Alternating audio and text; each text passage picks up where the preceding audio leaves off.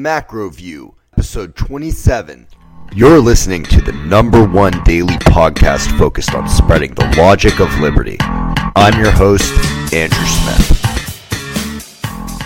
On episode 26, I discussed how the Fed came about, a little history of central banking in the U.S., and some of the mechanisms of the Federal Reserve. Tonight, we're going to dive into the Fed's track record and some of the other statist implementations to quote unquote aid the Fed their dual mandate of full employment and stable prices. And we're going to discuss a little bit more uh, some some recent current events. We discussed a little bit about the pre-Fed era, and I want to dig just briefly dig a little bit deeper into the history and some of the differences. So before the National Bank Acts, banks were chartered at a state level. They accepted what was known as specie, which is basically gold and silver primarily. Um, they, so they accepted specie as deposits, offered time deposits and demand deposits, and some did have fractional reserve banking. But some also offered full reserve money warehousing and transaction processing for, for demand deposits. The banks issued notes and certificates. So this is basically like what we use as money today, except there were a number of different uh, different banknotes, and there are a bunch of different business models. Some banks also offered financial intermediation services or sort of what we call brokerage services on top of the uh, on top of the deposit services. And there there were there definitely were banking pa- panics and bank bankruptcies. Absolutely, um, nobody's denying that. And there's always risk in investing, and especially back then, it was, it was a lot more difficult to track investors uh, or investments, excuse me, and it was harder to uh, to do due diligence on the investments that you were making. Despite that, the market did thrive, and markets thrived during the uh, pre-Fed era and, and pre-National Banking uh, Act era. Banks came into existence. Some went bankrupt. Some had to liquidate assets and, and pay their credit, you know, pay back their creditors, uh, including depositors. And poor entrepreneurs, you know, those with poor judgment as to what to invest in, were put out of business and replaced with others that were able to perform better or had a more sensible plan or solution according to the new owners you know after bankruptcy. Typically investors that buy creditors out of their position and guide the company through the reorganization uh, or competitors of the company that have been successful and can turn the business units around you know under their model those are typically the ones that go in and buy the distressed assets which we'll talk a little bit more about in our uh, our upcoming episode on banking and cap episodes on banking and capital markets. Now, I also want to add one one last thing about this. Uh, banks back back in the day, you know, pre pre National Banking Act, owners were were held fully liable for creditor uh, for for depositor liabilities. So if, if you had depositors, if you ran a bank, if you were the owner or the executive of the bank and you ran a bank, you were personally liable for the deposits.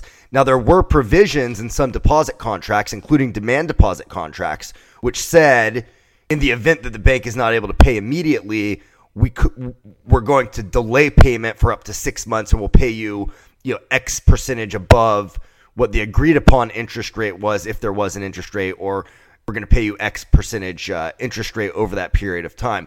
Now, during this period, prices did fall slightly um, about 20 basis points a year of what, what we would call or you know what's called modern in, in modern times deflation. And really it was just what it really was was an increased in abundance that was mainly a result of uh, technological advances. Now further because of the decentralized banking system there were from time to times waves of bank bankruptcies in different places. But really there's never any kind of the domino effect that occurred and within 18 months or so, typically the economy was back to work. Now, there are some examples in history where that's not necessarily the case and where you did have waves of, uh, of bank bankruptcies that lasted a little bit longer and, and you know, sort of mini depressions and, and recessions. But ultimately, the ability to, to discount banknotes from untrusted banks prevented banks from getting too entangled with one another. The decentralized system prevented a single bank failure from triggering some sort of nationwide panic. In a series of upcoming episodes, as mentioned briefly just a little while ago, I'll be discussing banking and capital markets, in which one of the multi part episodes we will discuss bankruptcy and the role of bankruptcy in allocating scarce resources. And we'll do so at length. It'll virtually be the, the entire theme of that episode. We're going to also discuss in that episode the distressed market and how the distressed market works absent government interference. Also, we're going to touch on some of the misconceptions about capital markets and about some financial products and the way that they work. Tonight, though, we're going to be finishing our discussion about the Fed by covering how banks began operating under the Fed with the moral moral hazard in place of having a lender of last resort. We're also going to get into the Fed's track record and some of the statist follow ups uh, that occurred to uh, to allegedly support the Fed and their logically fallacious purpose. And then we're going to start by discussing tonight the changes in the operations from the decentralized state chartered banking system to the Federal Reserve System, and then further manipulations that the government's layered upon right after this commercial break. All right, folks. So I know most, if not all, of my listeners are big believers in the free market. Some of my listeners may, from time to time, find themselves stumped by a statist. That's got to stop today, folks. We cannot let them embarrass us with pro government intervention bumper sticker taglines and anti free market memes. We need every single one of you to be able to clearly, concisely, and convincingly burn the statist strawman. There's a resource for that. It's Tom Woods' Liberty Classroom. You can sign up today, and they have three different levels Basic, Basic Plus, and Master. With the Master membership in particular, you'll gain the equivalent knowledge of if you were to take a PhD program in libertarian thought, if there were such a thing at any of the various youth indoctrination centers that we call universities. So go and sign up today and begin taking courses such as An Introduction to Logic, The History of Economic Thought, Austrian Economics Step by Step, John Maynard Keynes, His System and Its Fallacies, a ton of U.S. and Western civilization history courses, Freedom's Progress, the history of political thought, and much, much more. To learn more, go to macroviewnews.com and click on the link in the top right corner titled Liberty Classroom. Once you've completed the master course, you're guaranteed to be better prepared to help me spread the logic of liberty. So there have been three epics under the Federal Reserve System. The first epic was under a gold standard in which the Federal Reserve actually did guarantee deposits on demand for Federal Reserve notes, guaranteed depo- depo- gold deposits. You you could essentially go and turn in uh, your notes and get get gold back. And under this system, the, the Fed accepted gold specie from national chartered member banks and issued notes, Federal Reserve notes or greenbacks or dollars, fiat, what we know as fiat money today, but it wasn't fiat money back then. It was actually backed by gold and the big difference between the decentralized national banking system and the Federal Reserve System was that there was a single note authority that the Federal Reserve had. Essentially, their legal tender laws. That the Federal Reserve notes were the only legal tender. No other banks were allowed to issue notes, and uh, Federal Reserve member banks were the only banks to gain access to Federal Reserve notes in, in return for a direct deposit.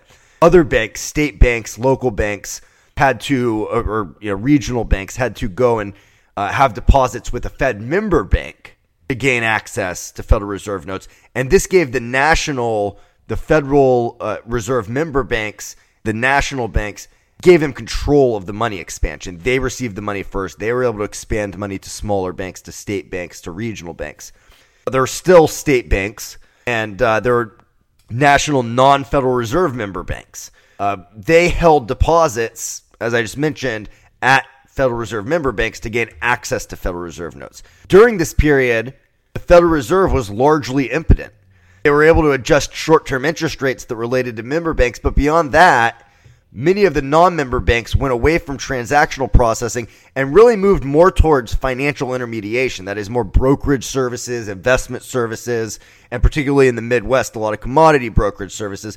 Under the Federal Reserve System's first epic, the smaller banks really offered you know more more of these types of services. Also, insurance policies and things like that. Some banks got into the underwriting of insurance and and brokering insurance policies.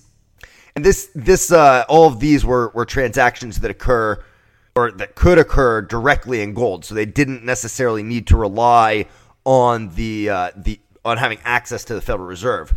So in, in order to make the Fed a little bit less impotent, In 1933, one of the first things that the newly, newly inaugurated FDR did with his presidential power was sign off on Executive Order 6102. If you don't know what that is, that is the executive order which gave the federal government the right to go into people's homes and to confiscate their gold. Actually, agents from the federal government went into people's homes. My grandmother, who's um, 87 now, God bless her soul, actually remembers this. You know, she was a little kid um, but she actually remembers when and remembers hearing her dad complain about it for, for years years to come, who was a farmer, uh, complain about the, the federal agents coming into her house and stealing their gold. Uh, not stealing it, but confiscating it. And it's finalized the centralization of the creation of money around the Federal Reserve System and their nationally chartered member banks. It also created a lot of unease and uncertainty and it froze private investment, which prior to this had really begun to emerge from its low in, in 1931, despite all the interventions, cr- contrary to popular belief, that Herbert Hoover was involved in during the first couple of years post the stock market crash. So Robert Higgs defined this as regime uncertainty.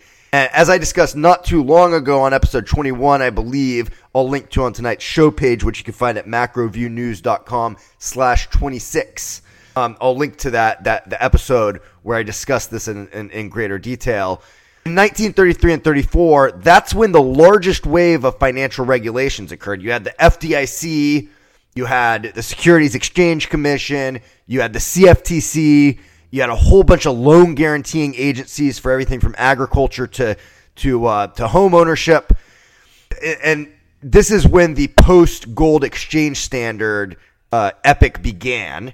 Uh, which is, or excuse me, this was when the gold standard began, or the gold exchange standard began, where the, the dollar was pegged to gold, but nobody actually held gold, and that la- you know that was um, uh, this is the period in which which lasted from about 33 until Nixon rejected requests by foreign governments for payment in gold specie. So up until 1971, the US was technically still on a gold standard and paid foreign debts in gold. But in 1971, remember, Nixon removed us from the, the gold standard altogether. We moved to a pure fiat currency. But we're going to discuss in greater detail the SEC and some of the non bank financial regulatory agencies that have emerged onto the scene thanks to our very gracious overlords that want nothing but the best for each and every one of us. Tonight, though, I want to focus on the agencies that were put in place primarily to, to aid the Fed and, and mainly that is the Federal Deposit Insurance Corporation. So the FDIC was brought into existence by the Banking Act of 1933. The idea was to insure depositors in the event of a bank failure. Now, if you remember in last episode when I talked about the creation of the Fed, this might sound very familiar. So it, it was created to insure depositors in the event of a bank failure. Basically, the idea was, you know, that if if if depositors knew that they were going to get their money back, it would prevent bank runs. You know, bank runs which set in motion the systematic decline of asset values when depositors are demanding their money back that has already been lent out and is not sitting on cash. And as described in the, in the previous episode, uh, leads this leads banks to fire sell assets to try to make depositors whole. And you know you have a giant increase of assets on the market. You have same amount of buyers or fewer buyers you're going to have asset prices come down. That's what leads to the collapse of financial markets. The idea was if during a downturn, depositors were not so anxious to get their money out, if they knew even if the bank failed, their deposits would be safe, bank runs wouldn't occur, and it, you'd prevent you know what they call a liquidity crisis. So obviously, this didn't work out the way that it was planned, and for a number of reasons. Primarily, getting your money back soon and getting your money back now are very different things. And demand depositors, as the name suggests, have the right to call their money immediately. They, they have the right to demand it back. And banks must comply or they default on their liabilities, forcing them into bankruptcy. The creation of the FDIC really should have been a red flag because in the early 1900s, the exact same pitch that they used for the FDIC was the pitch that they used to create the Federal Reserve. It was what the exact same pitch that to be a lender of last resort, to prevent liquidity crisis, to prevent run, runs on banks or the effects of runs on banks. That was the pitch used to create the Fed. They use the exact same pitch to now create the, the FDIC. And again, a really good book by Robert Higgs, Crisis and Leviathan, describes how this exact same pattern happens over and over again throughout the history of, of, of government. That you have a crisis, government uses the crisis to expand government, it creates another crisis, they use the crisis to expand government more. Mises talked about this, Rothbard talked about this. Everybody in the Austrian tradition has a really good grasp of exactly how this happens. And mainstream uh, economists and mainstream Americans, mainstream political scientists, and, and, and mainstream historians really just kind of ignore this fact. a lot of times they, they come up with really odd arguments. Not going to get into that tonight. Another part of the Banking Act of 33, which, which we often refer to as the Glass-Steagall, was the prohibition on banks conducting speculative investment businesses with depositor dollars, and particularly with demand depositor dollars, which frankly really, it, you know, banks getting involved in investing you know, speculative investments, which really making loans is a speculative investment if you really think about it. it. It wouldn't have been that big of an issue if it weren't for the fractional reserve system. But rather than change that, or rather than move back to a free market banking system where you have more of a where you have more competition. You have, uh, like we had in the past, you have you have owners being held liable for deposits. Instead of moving back to that, politicians always come down on the side of granting themselves more political power. And, and those politicians decided that preventing investment, ba- preventing banks from making speculative bets with depositor dollars, basically preventing them from making markets, as sometimes we call it in the biz, that that would prevent the problem from occurring again. So, but we all know that it didn't. It didn't prevent the problem from occurring again. We had financial crises in the 80s prior to the repeal of Glass-Steagall. We had stagflation throughout the 70s. Um, you know, but particularly the savings and loans crisis in the 80s that should have again raised a red flag. Now, I should say, in terms of the exact catalyst of the 1929 crash, you know, since I'm at this point in history here talking about uh, the the follow ups to the 29 crash, still to this day it doesn't really garner consensus. So I made a strong case in the last episode for what the catalyst likely was, which was layoffs primarily at, at energy electricity plants, which had expanded quite rapidly throughout the 20s, and at manufacturing firms, particularly appliance manufacturing, which which again had expanded rapidly with the with the uh, growth of of uh, electricity for for the average American. You had really low interest rates in the 20s. You had this big misallocation of resources, and uh, it's it's likely that a lot of that was starting to come down. You don't have great data on this. It's a long time ago. You didn't have great collection of data, and but that seems to be the likely cause. There's there's also potentially some uh, some strong account. I should say that those layoffs, word spreads, people realize, okay, some of these firms aren't doing as well. There wasn't quite as good of transparency back then. Um, there began to be a lot better transparency post 29 and prior to the SEC coming in. We're not going to talk about that now. We'll talk about that on the episodes of related to uh, banking and capital markets that are coming up next week. But there are also some strong accounts that I've seen. You know, they're non-Austrian explanations that actually point to the public utility sector, um, or what we know as the public utility sector now, and their desire or need to really raise prices to pay off debts that had accrued as interest rates were starting to rise. They owed a lot. You know, their payments were were increasing to to service their debt. They had to raise prices, and uh, when attempting to develop some of these you know new energy technologies that really never came to fruition, maybe they were losing some money a little bit as well and needed to compensate uh, their their losses with, with a little bit higher prices on in, in other aspects of their business that were successful and, and that consumers demanded would, would have been willing to pay higher prices for.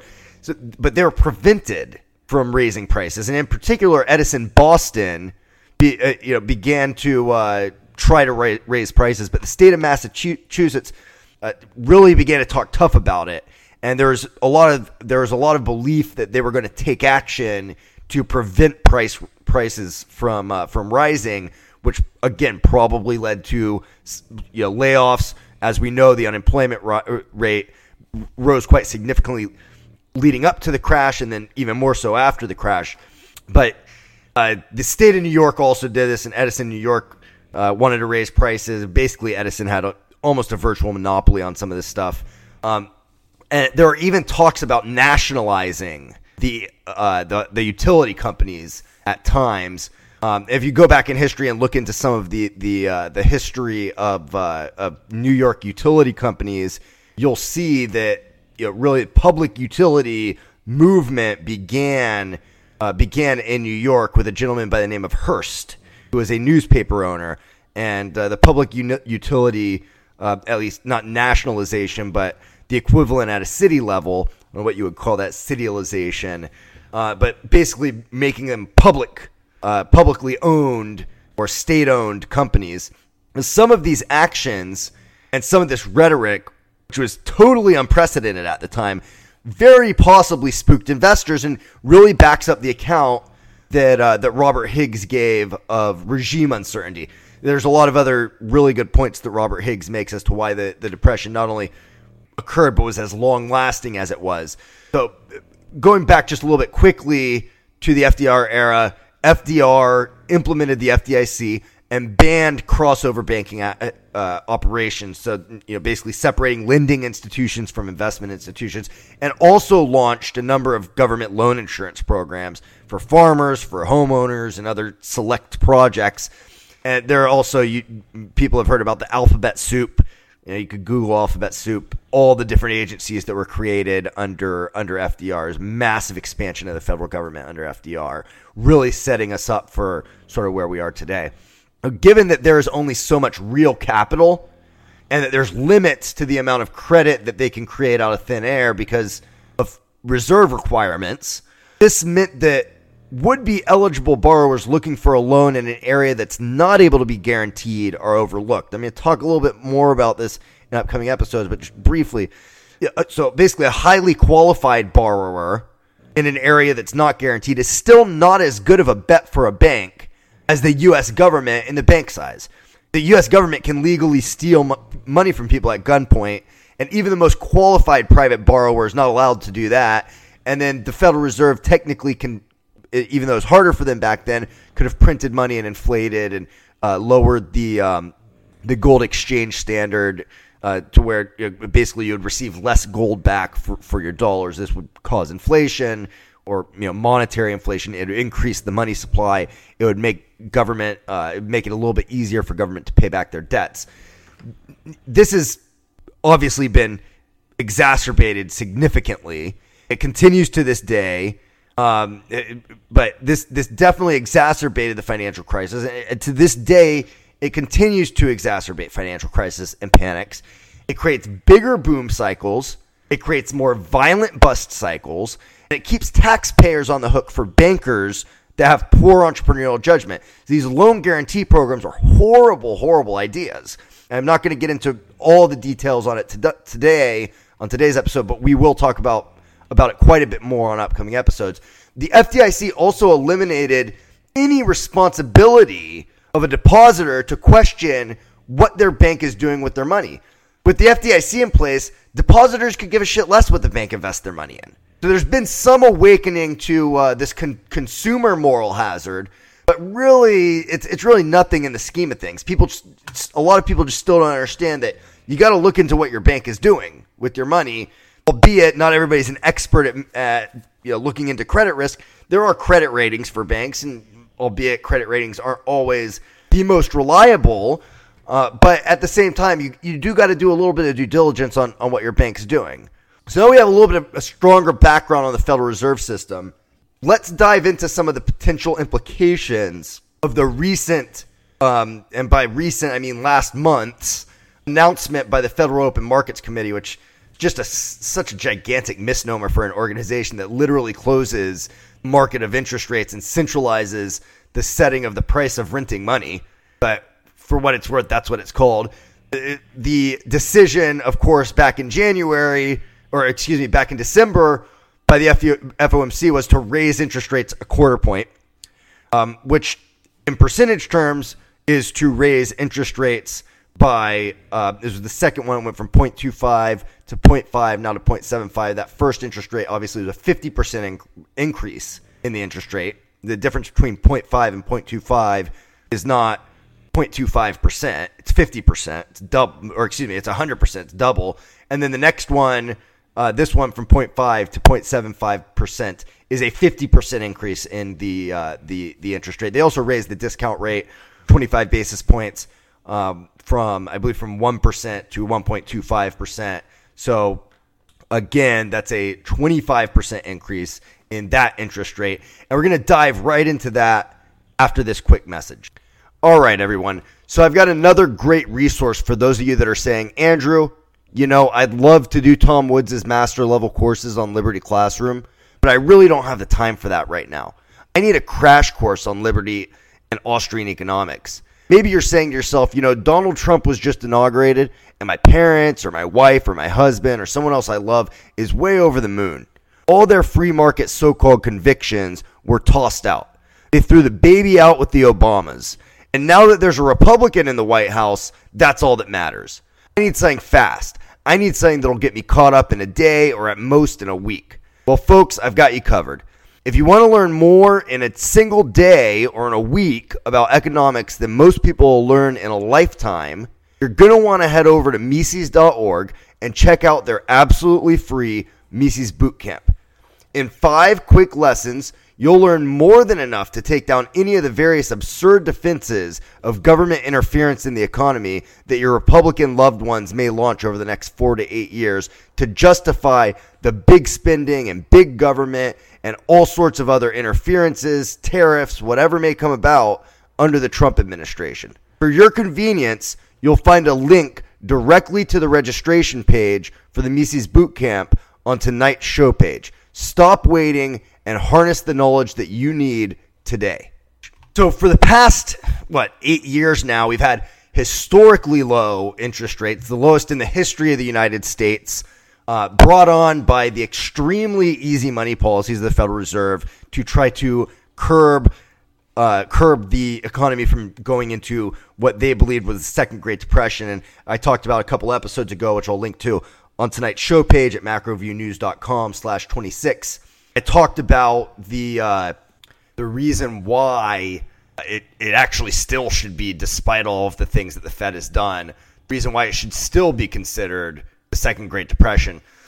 Having said that, uh, we have had historically low interest rates, and, and this time it's a, it's it's a little bit different from most because the, the FOMC decided to ga- engage in a massive distressed asset purchasing program, what we know as a, a as quantitative easing. So basically, what happened is we discussed a little bit on uh, episode 23, which again I'll, I'll, link to that episode. Everything I'm talking, all the other episodes, and if I ever bring up articles or anything on an on an episode, I'll, I'll always link to that on the show page, which you can find at macroviewnews.com slash the episode number, yeah, number 26, number 27, whatever it is. But basically, what happened discussed a little bit about this on episode 23, I believe. Um, the, the, the Treasury reneged on what they first called toxic asset repurchase program.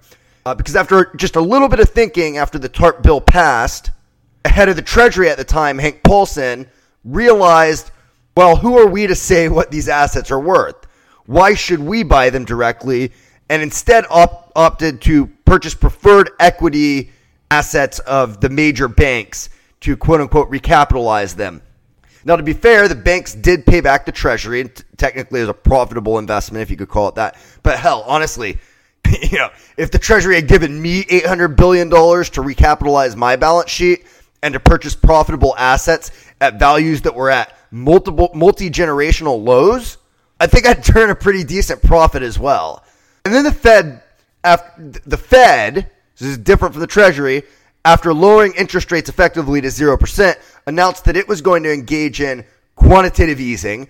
And you know what exactly is quantitative easing? Essentially, the Federal Reserve would purchase agency. Agency means government insured agency mortgage-backed securities off of bank balance sheets at an arbitrary, non-market, intervention-dictated value for cash to further capitalize the banks and to help the banks pay back the debt that they were giving to government. So that's just another reason. I mean, hell, even without the Fed discount window, I could have turned a profit with the $800 billion in October of 2008.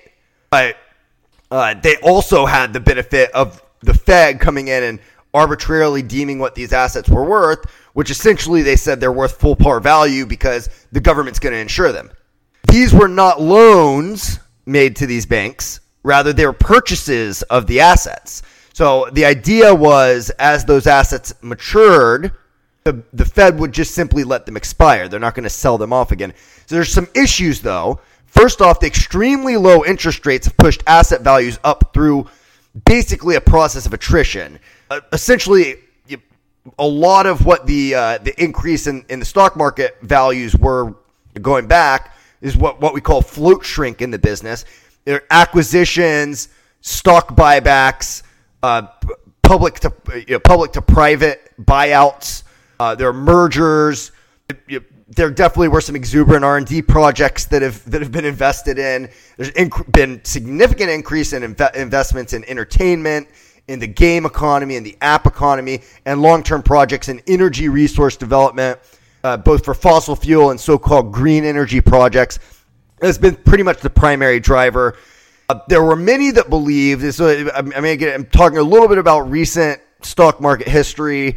And I'm going to digress here a little bit, just because a lot of people thought that the the the, the next crash coming was when oil fell, and particularly people thought that the MLP market, that's master limited partnership, which I don't have a ton of time to go into deep details about what the what exactly MLPs are. I'll probably write a blog post a little explaining a little bit more about what they do, but.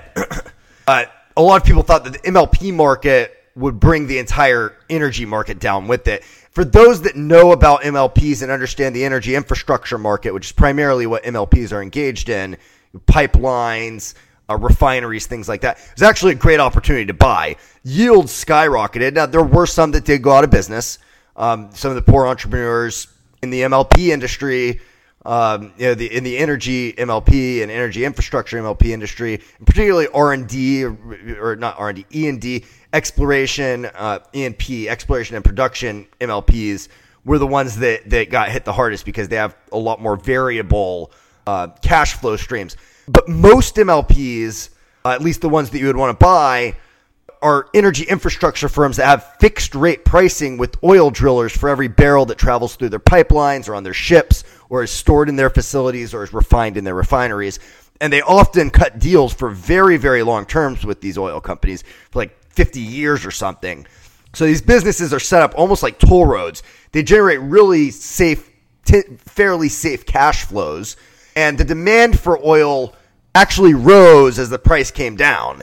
So during the period of the most depressed prices for oil, demand was was still pretty high. It's just that supplies continued to increase as well. And while drilling slowed, r- rigs don't just get shut down overnight.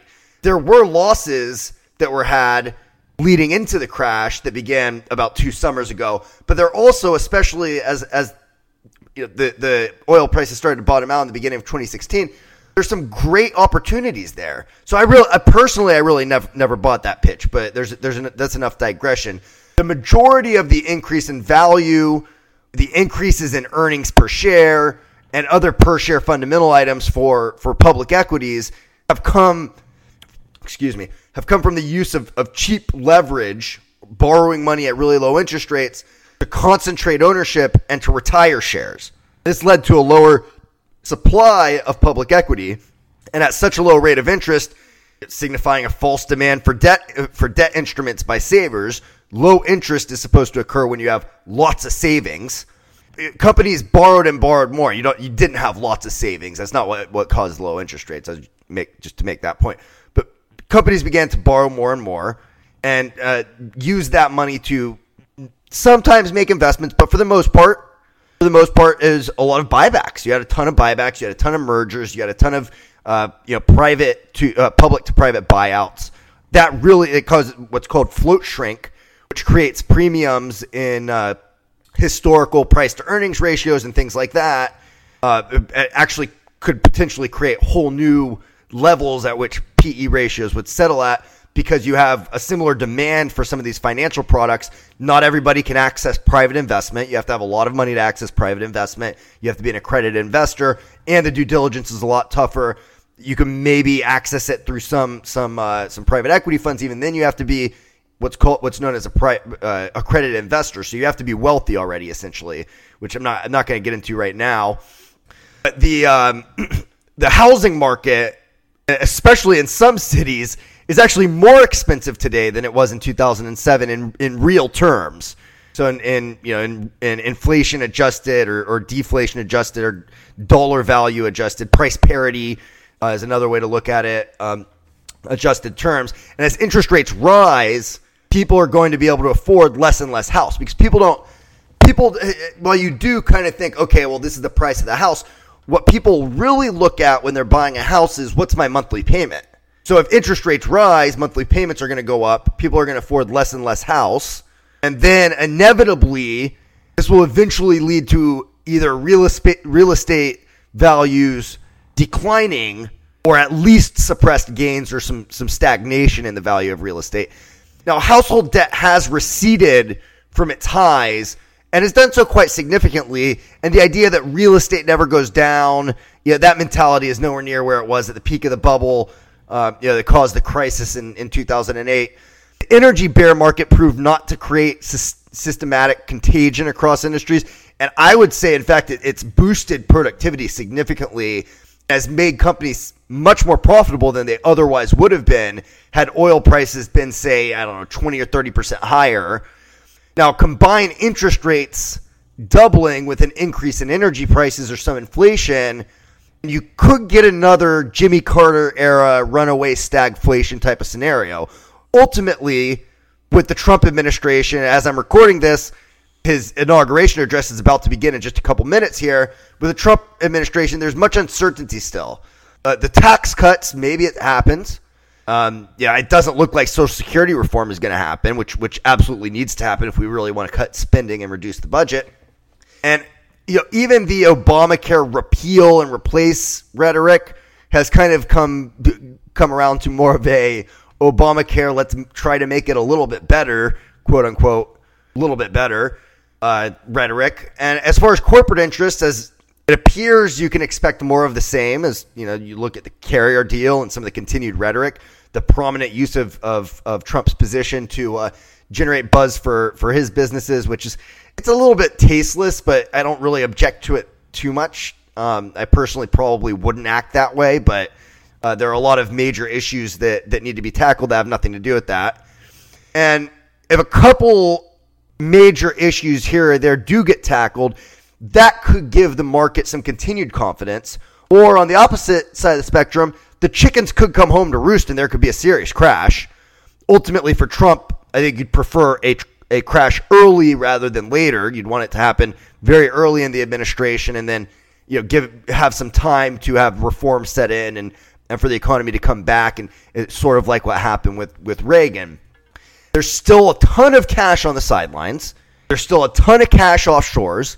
So if you bring some of the money offshores back without the taxes, or through some sort of massive regulatory repeals, you incentivize the capital on the sidelines to go to work, things could go well if you implement a bunch of crony projects that command real resources with taxpayer dollars inefficiently, not to the best, uh, not not to best serve consumer demand, but to best meet political expediency, you could end up with a stagflationary recession like the 70s or another major crash.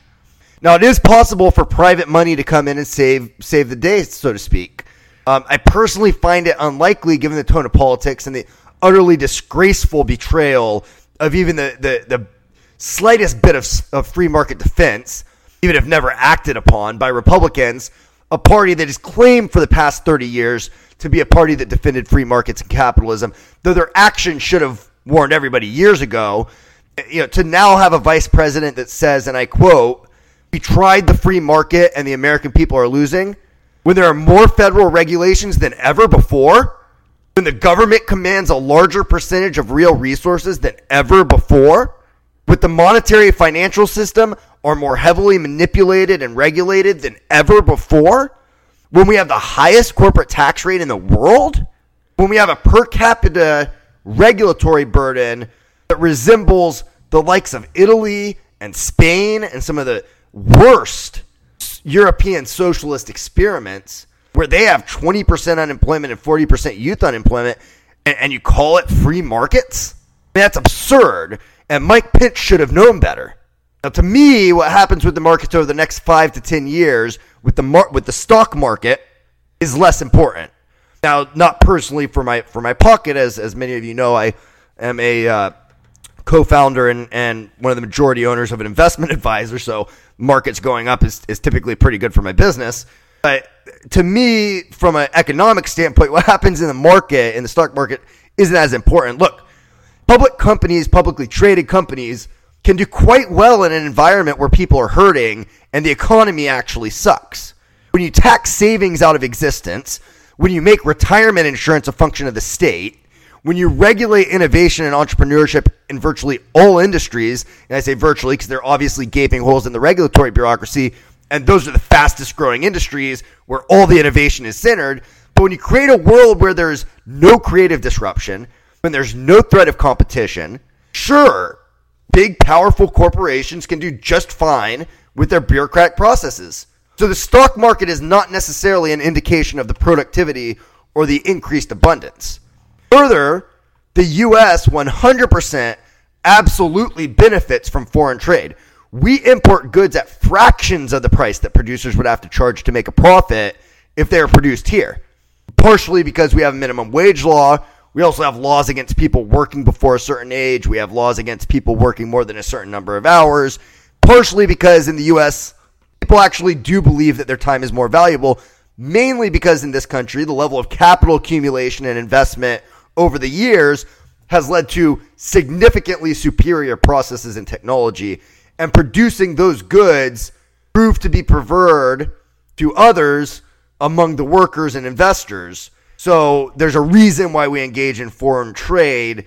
And if I think it would be a really bad idea to try to stick ourselves into uh, foreign trade wars and to try to to uh, to eliminate some of the benefits that we have from foreign trade. Now, don't get me wrong, NAFTA and some of these state organized trade deals are not the way to go. I don't understand. I, I do understand from a political expediency standpoint why you have trade deals, and I do understand why you know just it is what it is. Foreign countries probably wouldn't trade with us without some sort of trade deal, and that could be bad as well. But essentially, what the trade deal should say is if somebody in your country wants to sell something to somebody in our country that is not a significant danger to public health or or national security, they're allowed to. I mean, that's what the trade deal should say, and they can do so at whatever price they want with no tariffs.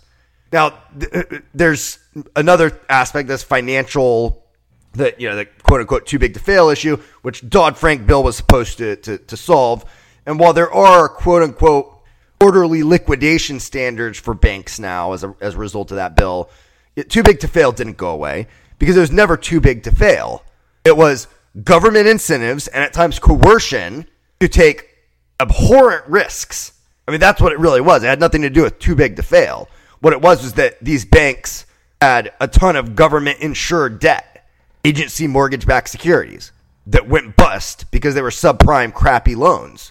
And we talked about you know the, the crisis issue you know where you end up with, with fractional reserve you end up having fire sales and, and all of that. So on the one hand as i said there could be a revitalization of private investment if there are real tax cuts and a real regulatory repeal or cutback. The years of capital investment and accumulation capital accumulation and investment the years of entrepreneurial innovation they've built up to a pinnacle where a shift toward a freer market could have a significantly positive benefit on our economy. And then on the other hand, there's absolute demagoguery and fallacious rhetoric coming out of President elect's camp. So we, I guess we just kind of have to wait and see. You know, demographics also could play a major role as well. Over the next eight years, Social Security is just going to become a bigger and bigger and bigger issue. You know, much is yet to be seen, and there could be catalysts lurking for both a major crash or a continued market run.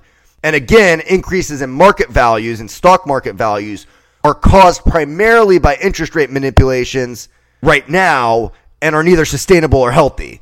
You know, other than a continued encouragement of some investment Bubbles can often send really bad signals to entrepreneurs, and entrepreneurs end up misallocating real resources to uh, to to use the you know real scarce resources with alternative uses to uses that don't best meet consumer demands. We live in an interesting world, and uh, it's likely that absent a significant political event, a takeover, so to speak, of industry, or a new monopolist era, or a new height of cronyism, so to speak, it is likely absent such an event that humanity continues to progress. I mean, look, we live in the absolute, absolute best time there is to live. And absent government, serious government interventions, that's just going to continue to, to, to occur. And globally speaking, at least, you know, markets have become more and more free. Now, I could be wrong about that, but there are entrepreneurial forces at work that I believe will prevent the type of destructive actions in the future that states such as the Soviet Union, Cuba, and China of the past, you know, Cuba kind of still, North Korea and Venezuela recently and currently, uh, there could be uh, entrepreneurial actions and forces at work that could prevent the type type of actions that these states took.